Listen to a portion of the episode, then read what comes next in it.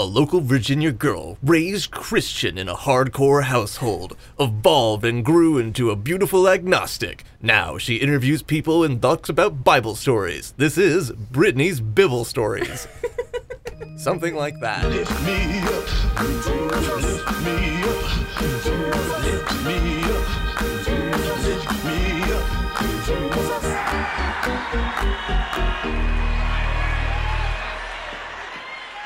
This is Bible Stories with Brittany, the Bible stories you know told wrong. I was raised in a conservative Christian household, homeschool for about eight years. Then I went to a private Christian school. That wasn't really my vibe.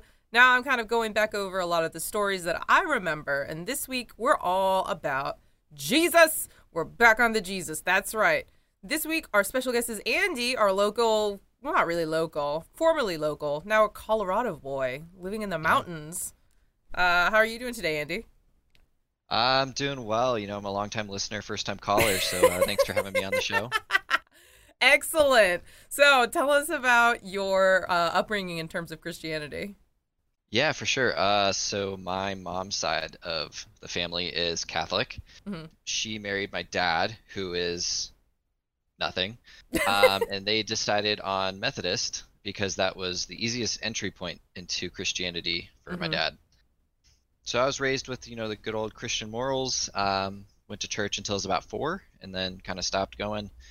Got back into it, kind of dabbled my toe in Catholicism again, or like in my teenage years, and then kind of fell out of it because uh, you know dating a girl, and then wasn't dating that girl anymore. So you know I have some experience with the stories, but not really a ton. Mainly just the morals. Yeah, that makes Um, sense. I mean, what would you say your current beliefs are? Yeah, um, so I'm more agnostic, kind of like universalism kind of thing of like Mm. everyone's connected and like there's some sort of uh, structure to this all in universe, but I can't explain what any of it is. And I'm kind of like in the boat of I have a higher power, and like that higher power is like the mountains for me because they've been around for so long Mm. and they really bring me a lot of peace when I look at them. And so for me, I live in Colorado and I get to look out my window and see them all the time. So That's so really nice. great. I love, I love that a good mountain view. Like that is, mm. that is like nature for me is like definitely very spiritual. You know, like you can look at Mm-hmm. these like the waves. Like I loved when I lived next to the beach and you just see the waves, and it's like. Even if I don't really believe in a God, I'm like, that has to be God right there, that ocean. like, it's the only Right, thing yeah. that makes sense. So, so in terms of like a lot of the parables that we're going to be starting off today, it's just kind of like Jesus just goes up to mountains since we're talking about mountains, and he just kind of mm. rambles about like what he thinks, and he never tells people directly, and like that kind of annoys me a little bit because I'm like, can you just can you just get to the point? Can you just tell us what you're trying to say? He always just dances around it, never quite, never quite says it. I'm just like, just say it. That's Is that how where he the rolls. song comes from? The "Go Tell It on a Mountain." That's someone yelling at Jesus, being like, "Be direct, man. Say Yeah, what you mean." no, so we're gonna start off with the parable of the weeds. So the parable of the weeds is all about the kingdom of heaven. So a man sows seeds in his field while he's sleeping. An enemy, I don't know what enemy, but an enemy sows weeds among the wheat. The man pulls up the weeds first and burns them, and then pulls up the wheat. So I think it's supposed to be like a metaphor about the end times, which is saying like God is going to come down and pull out the weeds first and then like harvest the good wheat. Oh, so like the rapture kind of. Yeah, that's what I think it's about. Like it, it, once again, Jesus doesn't say directly. He just kind of says this parable and you're like, "Hmm, that's a thinker." Uh, so the next one is a woman loses one silver coin, uh, even though she has ten, and she carefully searches for it and then rejoices when she finds it. So this one is another one where it's like about you have ten good people, but you rejoice when you find like the one that's been missing because it's like a, a sinner being brought into the fold. So following in that line, you have two sons, a younger and an older son. The younger son has an inheritance and he squanders it. He goes out, he lives it up, he spends all of his money, and he comes back starving. So the father prodigal welcomes him back. Well, not the prodigal son. We talked about that prodigal son on the last episode, but this episode, it's the same story but told different. like I'm not like the Bible. I think um because like this is this like a a compilation of like Matthew, Mark, Luke, and John. So like all four of those books of the Bible, they all have like a uh like completely like following the same format as each other. So they all have slightly different stories or the same stories but in slightly different orders. So it's like some things that Jesus supposedly did are in like the wrong order from different books, but then other stories they are in the same book but in two different ways. So like it'll have the prodigal son and then it will also have this story about the younger and the older because I think they're trying to make like two different points, or at least Jesus is not very creative in using the same story twice. Mm. Yeah, because it's like for this one, it's like younger squanders his inherit, comes back, father welcomes him back, but the elder is son, and the father is saying that my son he's lost and found. The so I'm really excited. So that's why the older son isn't getting shit, and like that seems like a super perverse incentive to me because it's basically unlike the prodigal son. There's another son whose stuff is being taken away because the younger one has returned, and the father is really Yeah. happy. So it's like there's like some Constantine shit, you know, where like Constantine waited until the end of his life to get baptized so he could get into the kingdom of heaven after doing a bunch of sins. So it's like, well, why don't I just go squander my money and then I'll come back and get more money when I'm repentant? Yeah, I mean that makes sense. Checks out. yeah, exactly. I mean, easy min max situation to get the most. Mm-hmm. Yeah, I mean I would do the same thing. Exactly. It's one of those things where it's like if you think that God forgives you of all of your sins no matter what, then why not one of those sins being pre-planning getting your sins forgiven? Makes sense to me. You know, there's like the famous one where Jesus takes the fish on uh near the water and he like doubles the fish and the bread for feeding like the 5000. So he, he this isn't a one trick pony. He does that again where he goes out to teach people and he has 4,000 people and then he sends out the bread and the fish and he gets back seven baskets of like leftovers from doubling like the fish and bread. And it's like, but we just we just had this story. We just had this parable and now you're telling us again? Is this just what Jesus does? Is this like a normal miracle? He just doubles fish and bread? Yeah. He wasn't a baker. I mean, we know he was a carpenter, right? So Yeah, but I'm wondering like how good of a carpenter could he seriously been? You know? like he never uses his carpenter skills. He never mentions it. It's like really not like his father also like never gets mentioned. Like after he's like born, he's like, "Oh, you know, this is what Joseph did." Joseph is pretty much never mentioned again. While Jesus's mother like comes up again later, and I'm like, did he die? And no one said anything about Joseph Mm. just passing away. I mean, maybe Jesus became the son of God because he was such a bad carpenter. You know, he had to settle. I mean, that checks out to me. I mean, carpentry is very hard. I have a lot of respect for carpenters. I oh, imagine it's a lot, a lot easier just to be like a wandering man being like, "Hey, I'm great." Yo, I'd be excited though if I like went out to like hear some dude talk and I got like a free meal and just a bunch of leftovers. I'd be like, "This dude's swell. He's doing right by me." I mean, you're basically describing grad school. Yo, if I wish I had done grad school in per- like in person, that I could have gotten a bunch of free food. Instead, they keep like mailing me like trash with my school's logo on it, and I'm like, I don't want this. Send me Uh. pizza. I mean, that's the only incentive is if you get a meal, like I'm gonna go probably. So, I mean, I get why people were so enticed by Jesus. Mm, yeah. I mean, I think that's uh that's the really the flaw with communion, you know? It's only a little sip of wine and a little bite of Mm. bread. If they made it like a real meal, I bet you could get some more people to come to church. Mm. like uh what is it a uh uh not monday tuesday yeah it is like monday tuesday when they have like the pancake like fat tuesday like before lent they get like they get like all the pancakes out. I always loved that. Even after i stopped being a christian i'd be like mm, i want some pancakes. It's tuesday. It's a good day for pancakes. Get fat Always is a good day for pancakes. some days are, are you feel it more you know? Like some days you just like have that smell in the air. You're like "Mm, there's an ihop nearby. Mm. I know Must it. be Mardi Gras.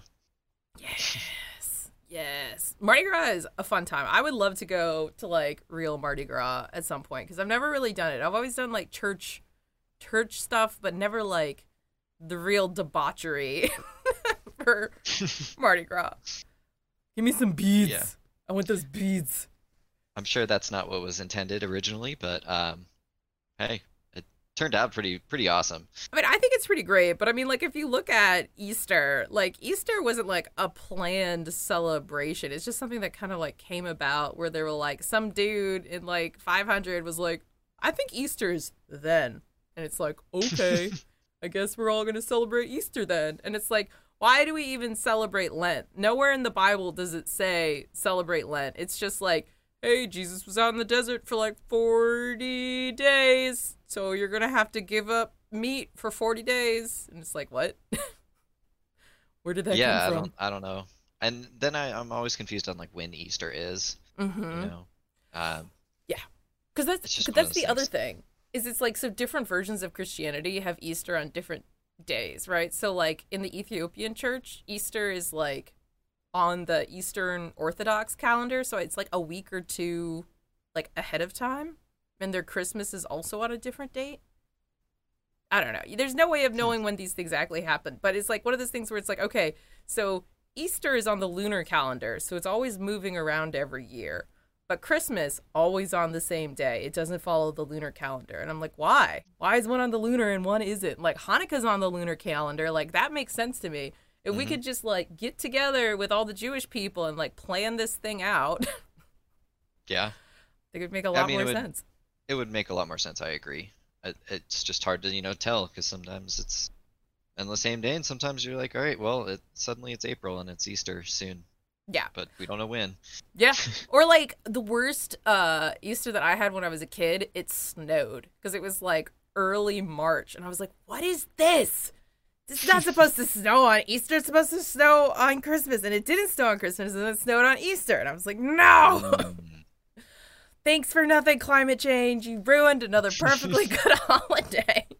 In the church, according to Jesus, is if someone fucks up and does a no no, then the person who thinks they've done a no no is supposed to go to them alone and talk to them about it and be like, hey, that was a bad thing you did. And if the person still doesn't ask for forgiveness, then you're supposed to take 12 others with you to like talk to them again. And if the person still doesn't like apologize, then you're supposed to tell the whole church. And if they still don't do anything, then you're supposed to treat them like a pagan or a tax collector. And I'm like, I hope that's very nicely because those people deserve respect too. but they do. I agree. yeah, they're just regular people. Like tax collectors, like, you know, we should fund the IRS better. Like, that's all I'm saying. They really had some tax collector hate. Uh, so the line that I like from this is bind on earth as is bound in heaven, and loose on earth as is loose in heaven. So it's basically saying, like, basically, if you do something shitty on earth, then it's going to get bound in heaven. And if you do something loose on earth, it's going to be loose in heaven. So it's like, you got to keep all things equal.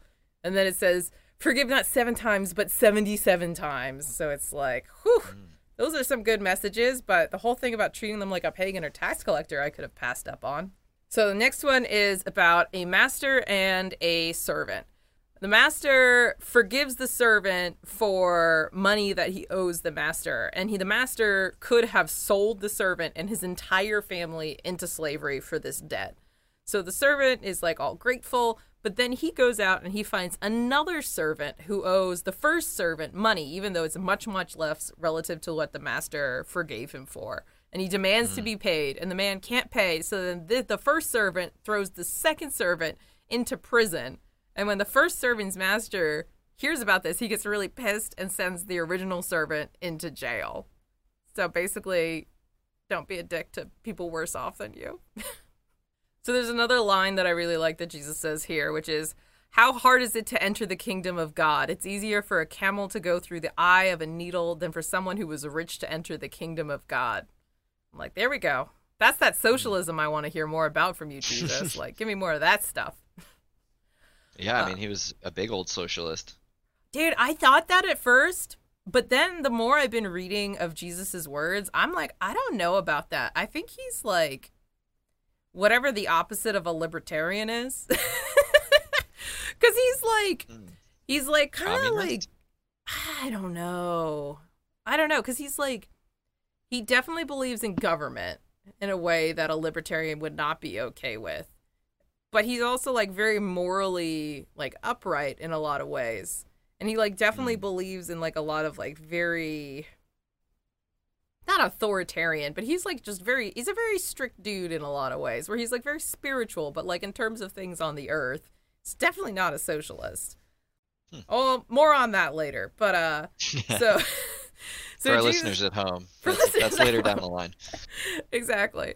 So Jesus is like chilling out. He's still teaching. He's just been predicting his death multiple times just so he can do a big I told you so later. So at this point in time in the Bible, he predicts his death a third time. He's just like healing blind people pretty much in between like all of his teachings and parables. He's just like healing mm. blind people on the side, you know, just as like a side gig, not a big deal. and Right, yeah. All right, so he's he's doing some of his normal teaching, and then there's this little man named Zacharias. So Zacharias wants to hear what this Jesus dude is up to, but he's very tiny. He's just a short little man, and he's a tax collector, and no one likes him. He's just what everyone hates most. So he's trying to hear what Jesus is about, and people are just elbowing him out, not letting him get in to hear, because it's like there is no there are no mics. You just got to get close to listen. So he climbs up this sycamore tree to like see what jesus and his deal is all about. Mm. So jesus spots him up on this tree and is like hey buddy get down here. I'm gonna be staying at your house tonight. So zachy boy was like so thrilled that jesus like spotted him and didn't treat him like shit. And he's like i'm gonna give half of my money to the poor and then Jesus is like, nope. And then all the people who see this happening are like, what the fuck? Jesus is staying with the house of a sinner? Like, why is he staying in mm. the house of a sinner? So Jesus is like using this dude to make a point that, I don't know, it's good to give money to the poor. And even if you're a tax collector, you should be treated like a human. Yeah. I guess. mean, I hope so. Yeah. So he like keeps teaching in this town because that's just how Jesus rolls.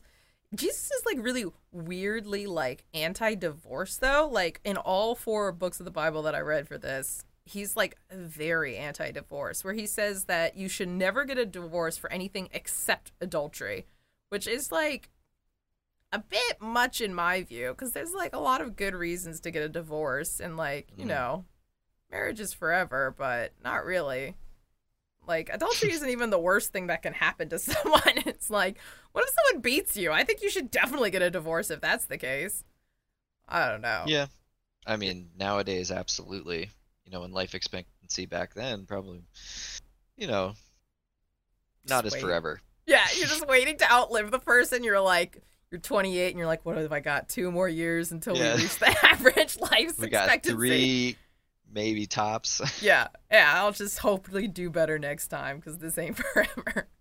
But here's here's a parable that I think makes my point about why Jesus is is is part of the capitalist system.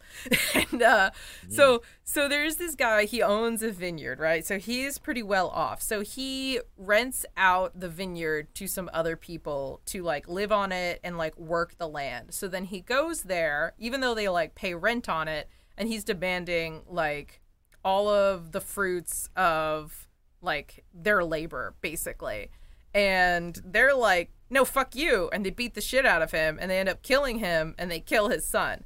And like I don't think it's great to like do that kind of wanton murder. I'm not condoning the violent violence, but it's like those are the people who are working the fields. They're the ones who are doing all of this. This dude's just like a rent-seeking landlord who's trying to take all of the labor they put into it. He didn't put into any labor. He just owned the land and it's like why should you get more than just the rent? But Jesus is all like these people are bad and it's just wrong for them to to have done that. They should have just given him all of their produce that they had made. And it's like, no, that dude didn't Hmm. farm the land, didn't grow the grapes, didn't turn the grapes into wine. What is that guy? He, they didn't sign like a contract saying you could get all this wine. Get on board, Jesus. Interesting. Well, I So- mean, Jesus didn't really need, you know, that vineyard anyway, because he could just turn water into wine. So Yeah. I'm sure his business was hurting after Jesus came along. Probably. I mean, I feel like Jesus could have been such a party animal, but he definitely didn't want to mess up the whole, you know, economy of wine. Maybe that's why he didn't do it all the time. He definitely would, didn't didn't want to ruin people's livelihoods. So there's like another uh, vineyard-based parable where a man goes out into the city and he starts hiring workers because he has a lot of work to do. So he starts hiring a group of them at 9 a.m., another group at noon, another at 3, and then another at 5. So the first group, he says he's going to pay them a denarius, which I assume is like a hundred bucks or something. I don't know.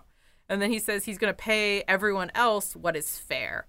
And then at the end of the day, he pays them all the same amount, even though some of them hmm. worked eight hours or whatever, and some of them didn't. And the young, hmm. the workers who worked the longest, they start to grumble.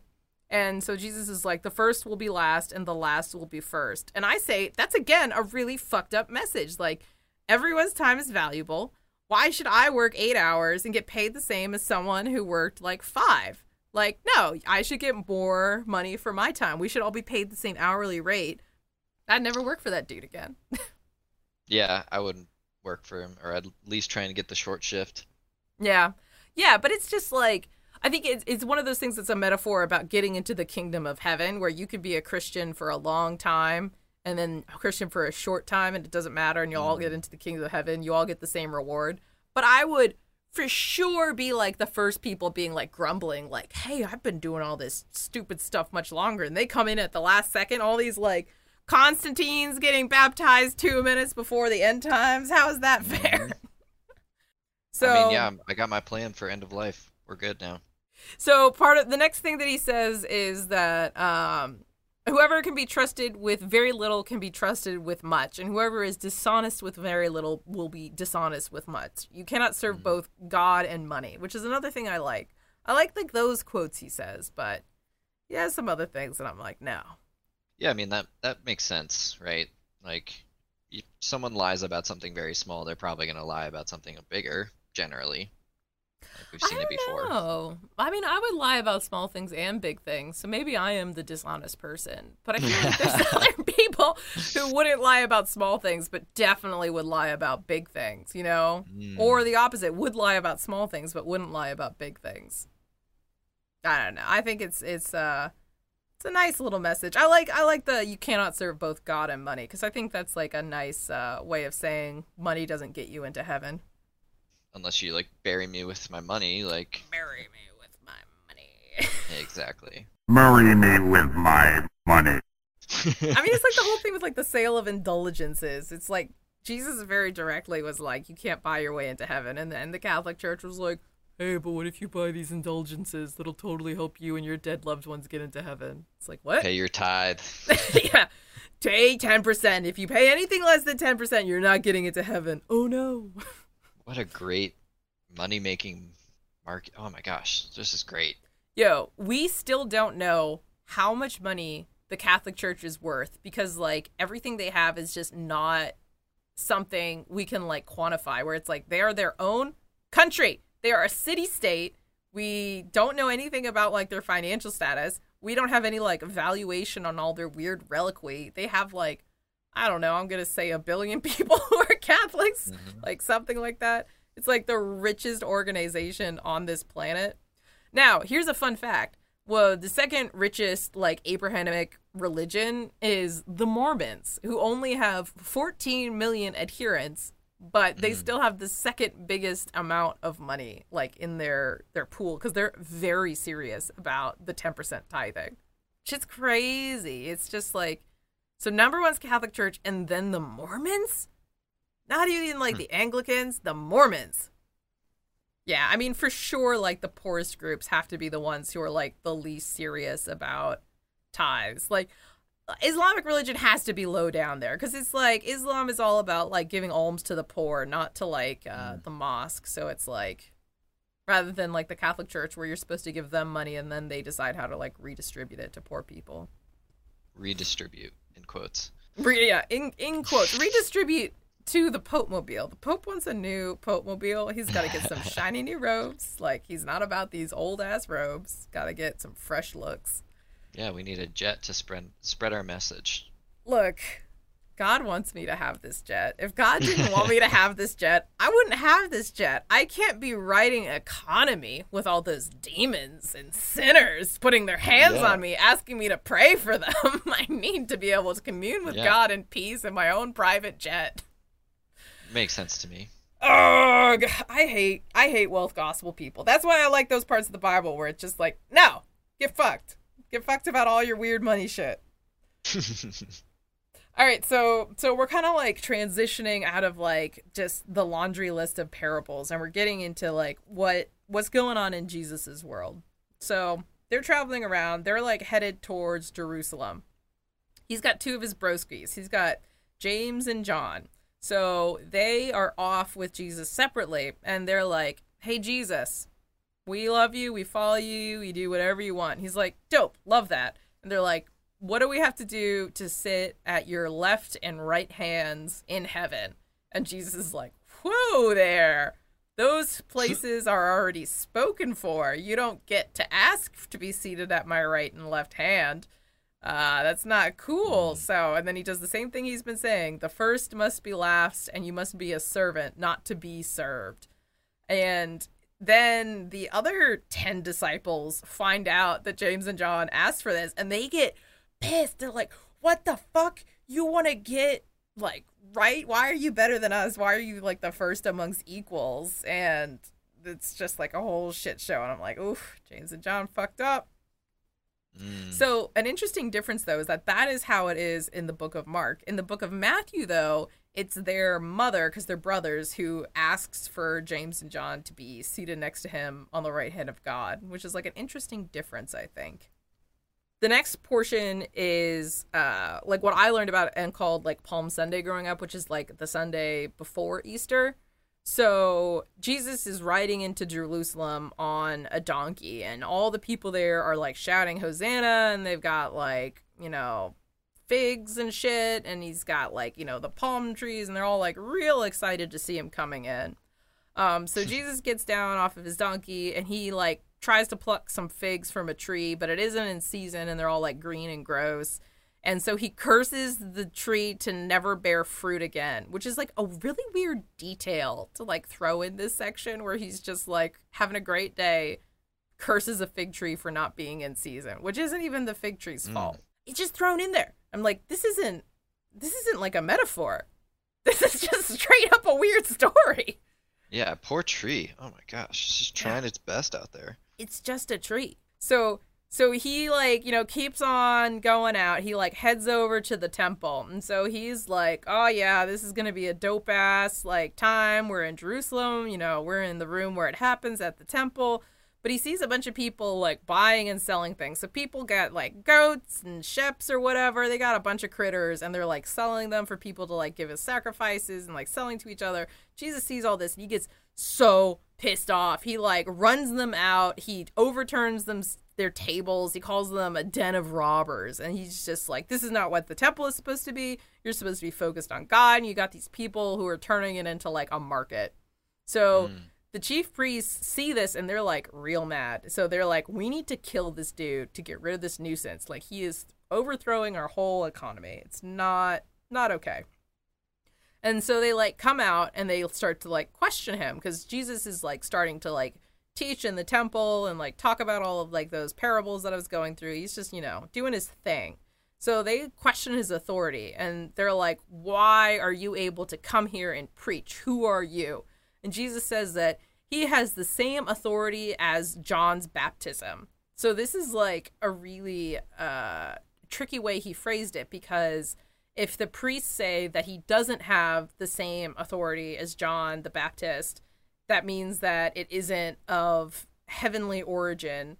So it's like this weird thing where they can't say it's from heaven and they can't say it's from human origin because that kind of screws them over both ways in terms of what they've said about John the Baptist in the past. So they just say that they don't know. And then Jesus is like, yeah, exactly. So you could fuck off if you don't know. I'm the one who's going to tell you. And I'm like, damn, he's getting tricky. They keep trying to like trap him. They keep trying to ask him like tricky, tricky questions to get him to like say something to screw himself over, right? So they ask if it's right to pay taxes. So this is the famous line Jesus says, um, "Give unto Caesar what is Caesar's, give unto God what is God's." Like he he takes up a coin and he shows like Caesar's face on the coin. So he's basically saying like, "Pay your taxes and just deal with it," which you know is not Okay. very libertarian. I don't think he's about that. Yeah, he's kind of flip flopping here. Uh, yeah, for sure. Shutting down markets, Mhm. anti-capitalism, hmm and then he's like, "Oh, but pay your pay your taxes," and they ask another like trick question because they just are full of these like really specific trick questions. So they say a woman is married and has no kids and her husband dies. She then marries the next son in the family because that's like how it was done back then. So like the wife would stay in the family. So she marries the next son. He also dies and they have no kids and rinse and repeat until she goes through all of the brothers and then she dies and there are no kids. So the trick question is whose wife is she? So then Jesus says, There is no marriage when the dead rise and they are like angels, which is definitely not what these priests were trying to get as an answer. But it's like, okay, so he's all against adultery and all this other stuff. And he's basically saying it doesn't even matter when you get to heaven who you're married to. Mm-hmm. So it's like, wait a second. Which is it?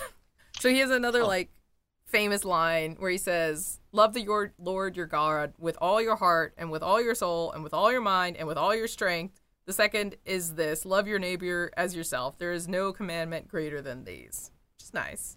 I think it's like one of those things of like love God first and then treat others well. It's like, okay, you know, pretty pretty all right, I guess. yeah, just don't be an asshole, like, right? Yeah. Yeah, simple, simple, and like that's that's what always gets me is like people are always like ignoring the love your neighbor as yourself, and then so so we've got a few more parables. So is like uh you know at the the collection plate at like you know the temple rich people put a lot in and a widow puts in a few pennies and jesus says she's given more than anyone else because she's poor and that's all she has to live off of so it's basically you know commending people for giving like proportionately a lot versus rich people who are giving proportionately a little you know like a little so i think he's basically arguing for a progressive tax but Right. that's Okay, my I'm in. Yeah, that's what I'm saying. Like, it just gives me like that seventy percent like top rate. I could get real into that. Mm. So Jesus starts to like predict just some really crazy shit about the end times and how everything's gonna be fucky and like he's saying that the day and hour are unknown and like he doesn't even know when it's gonna happen, so you have to be ready. So then he gives a metaphor about the end times. So this metaphor wigs me out. So he's talking how there are 10 virgins and they're waiting for one bridegroom. And so they have a bunch of oil in their lamps and they're just waiting in the middle of the fucking night for this one dude to come and marry them. So half of them didn't bring enough oil. So they go out to buy more and they miss the bridegroom when he comes while they're out buying more oil. So I'm like, wait, this dude is just going to marry five ladies because they were prepared with a lot of oil, but you still can't get a divorce. And then he says some other stuff where it's like, for those who exalt themselves will be humbled, and those who humble themselves will be exalted. I'm like, yeah, that, that checks out for me. But what about that one bridegroom? Like, I get that's a metaphor for like the end times, but can we please get an explanation? Yeah, Uh, I I think you know I, I like the metaphor of like be prepared and like Mhm. like plan in advance, you know, because you might miss it, and also at the same time, you're right. Like, what is why a groom and marrying five people? Like, are we All going to be married to God? Is that is that what's happening? Yeah, so he's just like getting getting all these these his last parables in because he's always talking in parables. So, uh, one of the the Pharisees, which is like a sect of the Jews who like have some weird beliefs and like have a lot of power in like Judaism at the time. So this Pharisee is praising himself for like praying and like how great he is at praying. He does it like all publicly. And then Jesus says that a tax collector who says he's a sinner is the one who's going to heaven because he isn't like praising himself for like praying in public. And I'm like, yeah, that checks out. There's always a tax collector, just the worst person. Like, who are these tax collectors at the time? No one likes them. So then he has like another weird parable where he's saying like it's better to like invest your money than to like let it lie fallow and you know you want to make sure you get your your twice your money back. And I was just like wait you were just saying that money's bad but I guess you're telling me to dump all my money into Bitcoin. Like that's what it sounds like to me. I would like to double my money. Want to double your money real quick? yeah. I mean all you got to do is is to have a high risk tolerance so one of the first transactions with Bitcoin was in like 2009, 2010, where they bought a pizza for 10,000 Bitcoin. Mm, That would be millions of dollars today. Like that has to be the most expensive pizza of all time. Damn, Ugh. that probably was a super good pizza. I, it probably it wasn't at the time, but I feel like in retrospect they're probably like hyping it up more and more in their minds to like justify that expense. Probably was like Domino's. All right, so so back to the priests. So so Passover is gonna be in two days, uh, but they don't they don't want to arrest Jesus and have like all the people riot during Passover. So Jesus is warning people like his death is coming, and he's like trying to be like look out. So a woman is like really moved by all of his speaking. She she takes a jar of perfume that's worth a year's wages and she cracks it over his head, and everyone is like freaking out because it's a lot of money and he's just doused in perfume. But Jesus is like, mm. "This is my burial. I smell great because that's like what you do with dead bodies. You like put a bunch of perfume to hide like the rotting smell. It's like, mm-hmm. oof, Right, right. that's dark." And now some ads. Can't find your keys. Parking spot seemed a lot bigger on the other side of the lot. Road signs kind of blurry. Maybe it's time to get new eyes with Wobbly Parker, LASIK corrective eye surgery. Instead of spending hundreds of dollars every year on optometrists and glasses, put yourself in thousands of dollars of debt to become an augmented human where supervision clear enough to realize your prescription was never really 2020 anyway. Go to wobblyparker.com and use offer code BibleBrittany when you're ready to surgically burn off a layer of your cornea for more money than your first car cost. All right, enough with the ads. Back to the show. So this is where like the action starts happening. Judas, one of the 12 uh, disciples, he goes to those priests who are looking to screw over Jesus. And he's like, hey, what would you give me for Jesus?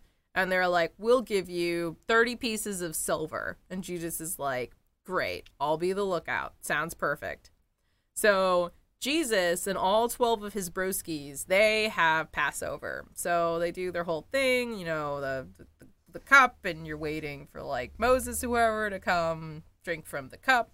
Um, and he does what exactly what you're talking about. He washes their dirty, nasty ass feet and says, No servant is greater than his master, and no messenger is greater than the one who sent him. So it's like kind of a message about equality, I guess. Not sure.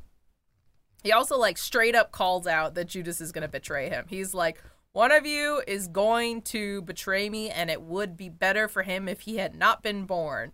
Just like, well, if you know this Damn. is gonna happen, you could have just had him not not be born. If it's like anyway, Th- that's just gets into like a weird predestination versus free choice mm-hmm. argument.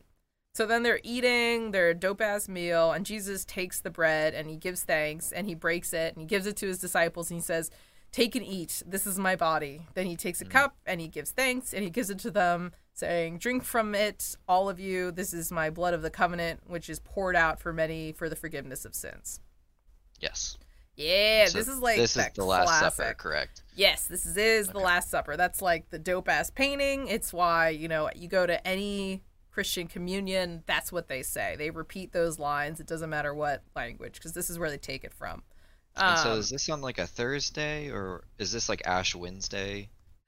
this so Ash Wednesday doesn't really occur in this part. So Ash Wednesday happens much earlier in terms of Okay. like when Jesus is like tempted by the devil out in the, the desert. That was like from uh, some earlier par- parables we were talking about in the last episode.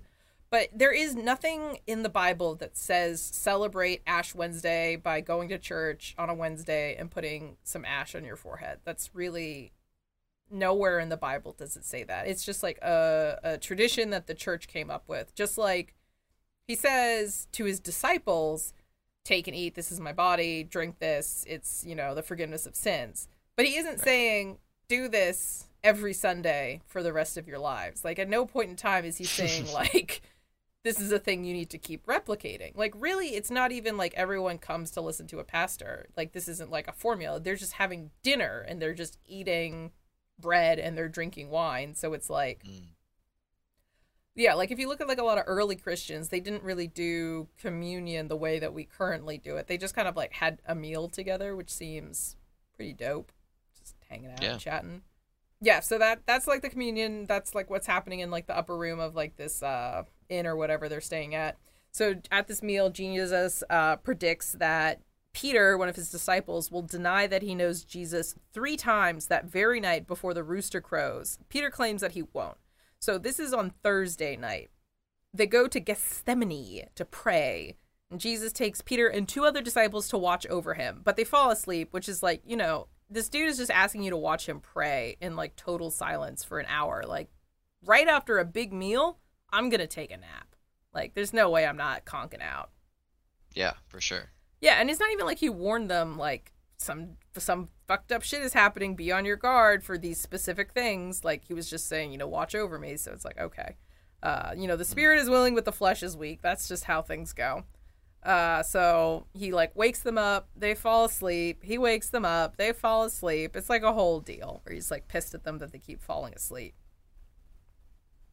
Okay. So- I mean, they drank wine, right? Like Oh, you know they drank wine. bread, bread and wine. It's like, of Mm. course you're gonna fall asleep. it's dark. There's no TV. You don't have a phone.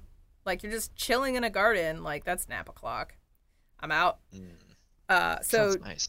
oh, so nice. Sounds like just a, a very nice evening. Uh, yeah. So so Judas Judas shows up. He shows up with a bunch of people. They got weapons, and the priests are there. And Judas says that the man he kisses is the one to arrest. So he comes down and he kisses Jesus, which is like, you know, hot, but not in this context. Mm. And Jesus is like, get it over with. So the men come down to arrest Jesus. And then there's some people say it's Peter, but at least one person in Jesus's posse cuts the ear off one of the high priests with a sword. So then Jesus is like, no, no, no, no, don't, don't fight these people. Don't do that. All who draw the sword will die by the sword. And he's like, uh, I teach all day at the temple, but as soon as I like chill somewhere else, that's when you come find me and you come take me away. So, you know, the three of his disciples who were there, they let him be taken away. So he's like taken to like uh where the priests are all like in charge and they put on a sham trial and they say you're a blasphemer and we're gonna put you to death so peter follows jesus to this place to like check up on him and see what's going on so while he's there jesus gets beaten up so peter is just like waiting in the darkness to see what their verdict is going to be. So three separate people ask him, "Are you with Jesus? Are you with Jesus? Are you with Jesus?" And he denies knowing Jesus three times, even though they're like, "You look like one of the guys who follows Jesus." And he's like, "No, no, no, I don't know that man." So then the rooster crows, and then Peter's like, "Fuck, Jesus was right. I did deny him three times." So he weeps. Mm. So they're just like torturing him and fucking him up through the night.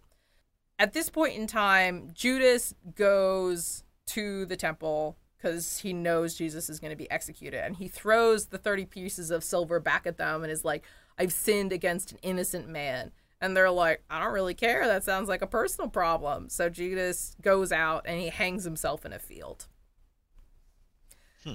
Yeah. So the priests use this silver that he threw back at them, which is like blood money in their mind, and they buy a potter's field to bury foreigners in, which apparently fulfills like some prophecy from Jeremiah and like legitimizes like the veracity of Jesus' saying, but it's like a weird detail. And I'm like, all right, it's very specific, but okay.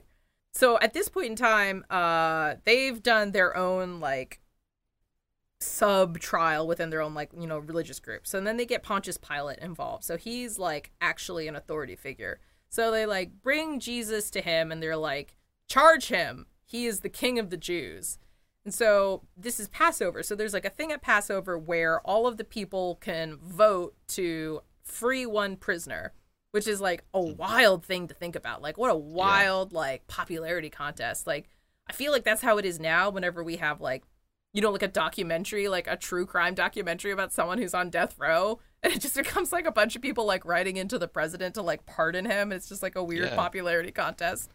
I mean, so so they bring they bring Jesus out and they bring out this dude Barabbas. So Barabbas is like this murderous like insurrectionist who's supposed to be killed. And so Pontius Pilate is like, who do you want freed? Do you want the king of the Jews freed or Barabbas? And all the people are like, bring us Barabbas. And it's like, damn, cold. These people were like the ones who were probably like cheering on Jesus like just the other day. Uh, so they free Barabbas, and Pontius Pilate is like, if you want to kill Jesus, I wash my hands of this. So he like dramatically washes his hands in front of everyone. He's like, his blood is on your hands. So he says, you know, crucify him. So Jesus is flogged. And so he's put in either a purple or a scarlet robe, depending on which book of the Bible it is. And then he has a crown of thorns shoved on his head. And then he's led throughout the entire city, uh, and he's being like mocked by uh, like the soldiers. They're like mock bowing to him and calling him the king of the Jews just because they're dicks. And these are Romans, right? Yes, these are the Roman soldiers who were doing it at this point in time. Before, like the other torture was like the other um, like priests. And we learned from Scott that the Romans are just some bad dudes. just some bad dudes doing some bad things. I mean, Romans very oppressive people, very fucked up, but like gotta love me some aqueducts. Like, mm, Mm. very very organized as a system. Like, I I have a lot of respect for their order. They don't want to fuck with things. I'm like, yeah, I get it. I wouldn't really want to mess with this Jesus dude either. It sounds like a hassle. Yeah, I mean, yeah, I get For it. sure. Person Yeah. calling himself the king of the Jews and the Messiah. They're like, Yeah. I'm just here to fight and kill people. Look, I just want to go out to the Gauls so I can come back and have like a crazy party. Like that's all I want. Just Yeah, hit the conquer some bathhouse. Germanic. Ooh, those bathhouses. Ah, that sounds amazing. like that that must have been like the cleanest people were at, in like human history until like modern era because it's like it was all downhill from there everyone just got grosser and grosser and just bathed less and less until like a hundred years ago not the romans though they don't fuck about Yeah, they just bathe in lead paint and stuff and all the good stuff. the lead paint. Yeah, that's something that like gets me. Is this like lead is truly a magical substance, but they knew, they knew that lead was bad for you. This isn't something that they didn't know. It wasn't like they just happened to use it. Like they knew that it flaked off into things. They knew that people got lead poisoning. Like they knew it was super bad, and they still like painted children with gold like lead paint and then the kids suffocated because of the mm. lead on their skin like what the hell they didn't care they just didn't care just crazy just absolute madness Wow. yeah the, Anyway. the parties must have been nuts definitely would have gone to a roman party um, Definitely. Definitely, hands down, definitely. But these aren't these aren't the partying Romans. These are like the murderous Romans at this point. Yes, yes. Uh, One and the So- same. so here's like an, a, a detail which I think is interesting, where Jesus doesn't carry his own cross. So like every Easter service that I saw, they always have like you know the reenactors, and it's Jesus Mm-hmm. carrying his cross. But this random dude named Simon is the one who carries the cross. Like John is the only Hmm. book of the Bible that says that Jesus did carry his own cross. So like that's a bit of a, a mix up, but I don't know. All so the other ones be say that one. I mean, you could maybe maybe they both carried it. I don't know, but I'm gonna go ahead and say that Simon carried it, which is not one of his disciples, but like some other random dude, and he carries it to the place of the skull, and I'm like, ooh, that's so cool.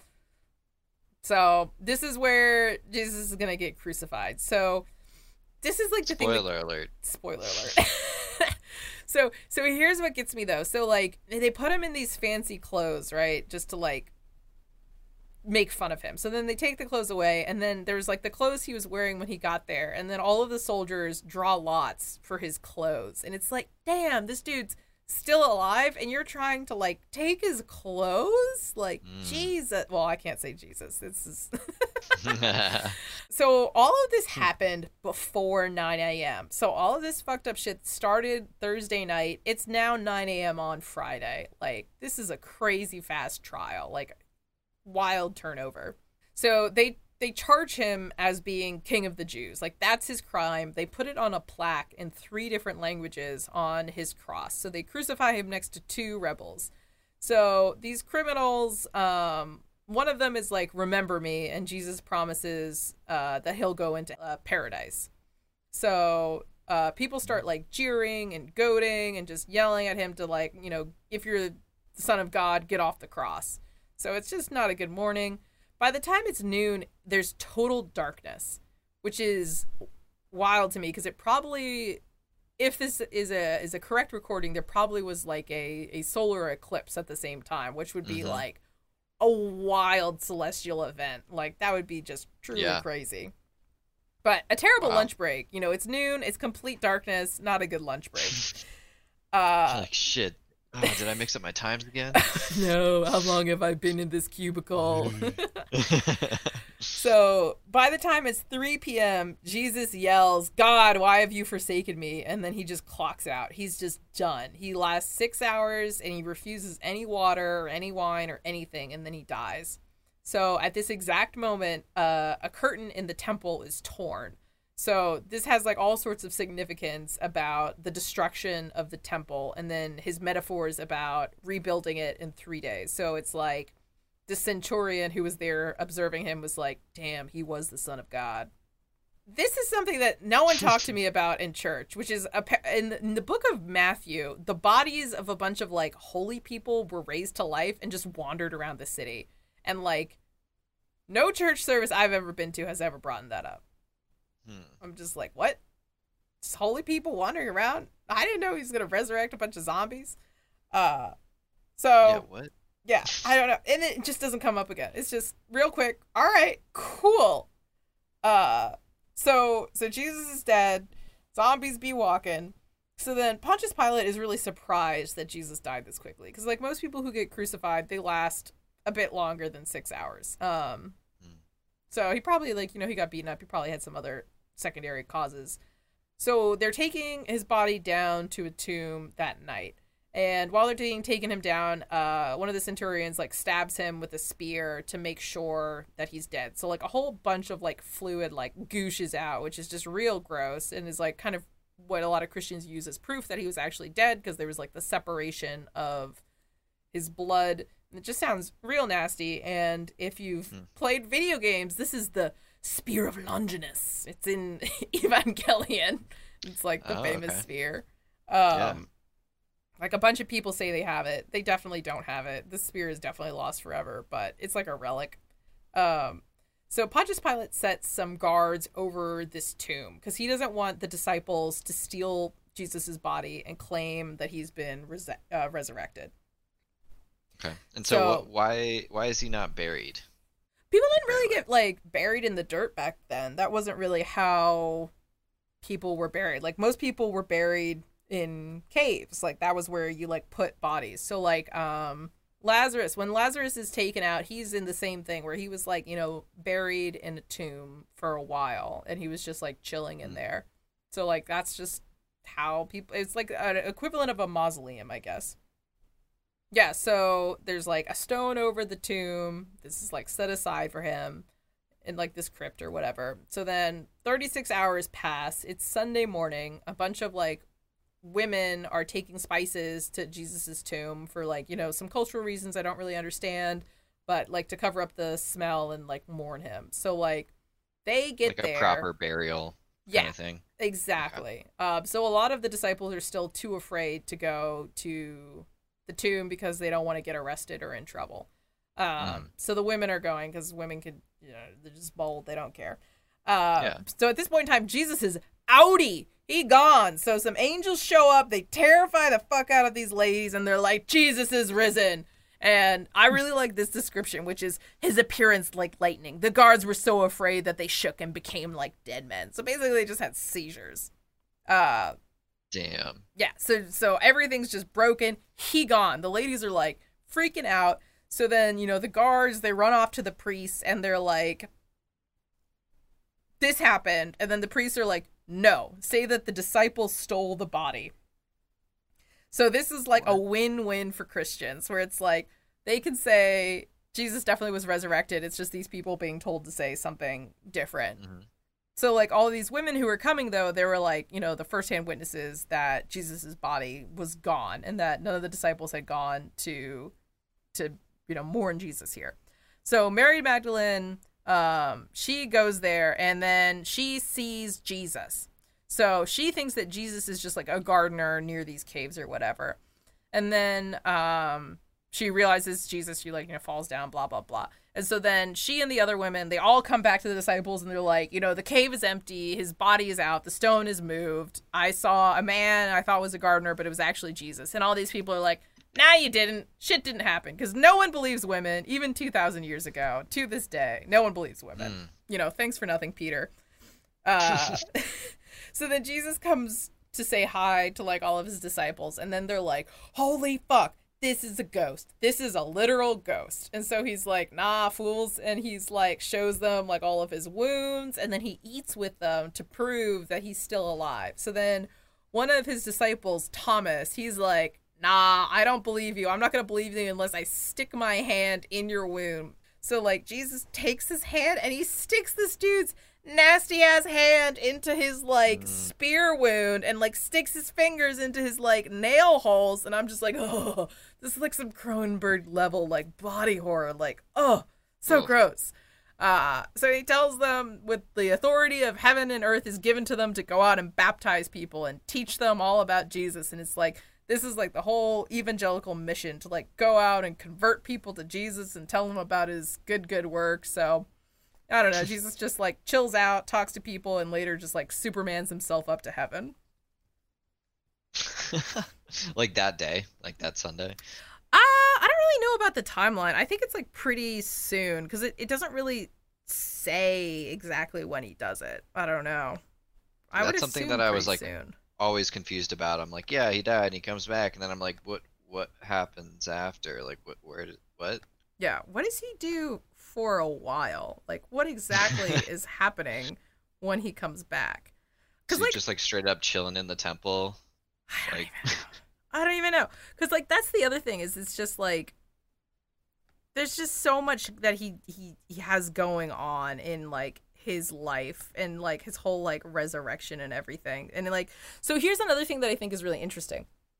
So specifically in the book of Mark, um there are like 16 like pieces of it and then in the the very last chapter it's like broken into two parts, right? Where there's like some early manuscripts that do not contain verses 9 through 20. And 9 through 20 is all of the stuff with Mary Magdalene and like him coming to all the disciples. Um and like in that version he's like taken up into heaven and seated at the right hand of God like immediately. But in other versions that isn't quite as fast. So it's like there's already even in the existing Bible like an inconsistency about the timeline of when that happens and like if that's even in that book of the Bible. Huh. Yeah, some of them don't even say like he Superman's out there. It just ends with him talking to the disciples. Yeah, like the book of Matthew, it just ends with him talking to the disciples. It's just there these these four books are all wildly different books about the same dude and like very inconsistent. Like that's my thing where like reading all of them where like in the past when I thought I was a Christian, I would like read the entire bod- like Bible sequentially. And what I did this time is I read all four of them at the exact same time to like match up the timelines of all four books. And it does not add mm. up. Yeah, I mean, everyone has their own experience, right? There's just a bunch of dudes telling stories, war stories, basically. mm-hmm. For sure. Yeah. but I don't know. It's just I, I guess you know personally, it's one of those things that I always struggle with, and I realize there's like a bunch of translation issues, and when you get all of these things like conglomerated into like a singular book, but it's just kind of like I don't know. A lot of time missing. Some A lot weird of time, stories. a lot of time missing, a lot of things that are just like. Who decided this is what happens? Like the whole thing with communion, like that always like boggles my mind. Or like baptism, where it's like some people get baptized as infants, and then there's like the whole confirmation thing where like some kids get confirmed and then baptized or like other people who mm. do it as like adults and then like people who get baptized like many times versus once and i'm just like jesus doesn't say anything about any of this so y'all are just making it up Yeah, I mean, it seems that way. Seems Yeah. like Jesus was making it up too. He was just like, I think this is how we should live. yeah Hope hope you guys like it. yeah i mean maybe jesus was just the original pothead you know like that's why he was constantly changing his mind he was just doing whatever felt right that week Yeah, he's just a real chill dude yeah who thought we could live better mm, hmm and was like, go and tell about me. And like the whole like he died. I don't know, man. He maybe just passed out and was just like chilling in his tomb and woke up on Sunday and was like, oh, I'm I'm okay. Yeah, I mean, that's that's something that gets me about these stories, right? Because it's like really the only things we can know with absolute certainty about Jesus is that he existed and Pontius Pilate signed off on him being killed. Like those are the only two like mm. historical facts that can be like independently verified. So that's the whole thing about like even as recently as like the 1800s where like they didn't have any good ways of telling if people were dead. You know, like Jesus could have just mm-hmm. gone into shock on the cross Right. and been breathing like really faintly and they were like oh well i guess he kicked it and then like taking him there and then he was just like passed out for a while and was able to like roll away the stone or you know it could have been exactly like what the priest said where it's like he did die the disciples did go and steal his body like that could have also Mm. happened Yeah, because like it isn't you know crucifixion positions your hands in such a way where like it restricts your diaphragm and your breathing, and so like passing out could be a real thing. I mean, even aside from that, the the stress position, because that's what it sounds like to me, is like a stress position that we would put people into torture. That if he is severely dehydrated and he's been beaten and he hasn't slept all night mm. long, like those are all recipes for like fainting or mm-hmm. just going into shock for a period of time. Yeah, so Yeah. maybe he's just like unconscious for a day and like woke up in the tomb on Saturday and just kind of like chilled for a bit, Yeah, recovered, Yeah, I mean that's and then Sunday. I don't know. Yeah, I mean, no way of knowing, no historical way of like verifying these things. It's like one of those those ideas like you have to take it on faith that all these things are correct and that God has willed it so that the books will be accurate throughout all history and teach you what you need to know, which obviously I don't buy. Like I think it's a very interesting story and I like a lot of his parables like as stories. Yeah, you you just have to take it on faith. That's the only way you can do it. Like what gets me though is like the ending is very important where it's like in you know Islam and in Judaism there isn't like a clear mandate to go out and convert people. And if you compare that to what Jesus did, which is like go out and teach, um, and then at the end commanding them essentially to go out and like tell everyone and go out and convert people, it's a very different path as a religion. I don't know. It's just like a very a wild, wild person. Because like a lot of the stories that I like about the Bible are in the Old Testament because they're all like demonstrably crazy. Like you could just talk about these guys and be like, "What is up with these people?" But like the New Testament, it's like all Jesus's life all the time, and then the, Right. after these like four books, it's just like talking about like what Peter did, what Paul did, like all of their like church drama, and then you just kind of have like this crazy book of revelations that like some people didn't even want to include in the Bible because it's so wild. And it's just like, what even is the New Testament? It's just a collection of stories that they kind of threw together haphazardly. yeah, for sure that. Like that's something that like that always gets me about the Old Testament versus the New Testament, which is like the Old Testament like includes the Torah and the Torah is part of like the Tanakh because I can't pronounce like Hebrew words correctly at all and like all of that is like acknowledged to be part of the Quran. So that's like three separate huge major religions that all agree that the Old Testament is mm. Historical and valid and something that like is is important to all of them. And then there's just like this splintering where you have like the Quran and then you have like some newer Jewish books that, you know, some people give or take and then you have like Church of Latter-day Saints adding their own book onto it or like Christian hmm. Science adding their own thing onto it. It's just like all of these things are just branching out from like this core idea of the Old Testament and that's just really interesting to me where it's like this core Old Testament belief is just permeated everything. Hmm. They Yeah. It all started in the same place and then kind of branched. Yeah, I mean it's super old too. Like I need I need to do my research again, but yeah, the the Old Testament books with like the Torah is just so old in terms of like how it was like translated and put together into like what was called the Hebrew Bible and just wild. All wild. That's it for the show today. Special thanks to Phil for help with audio production, composing the opening theme song, and laughing at all my stupid jokes. Email me at artcannotbeamonologue at gmail.com to send me your feedback or cute pet pictures. Check the description for our website link and our social media presence. In this year of our Lord and Savior, 2021, good luck and Godspeed.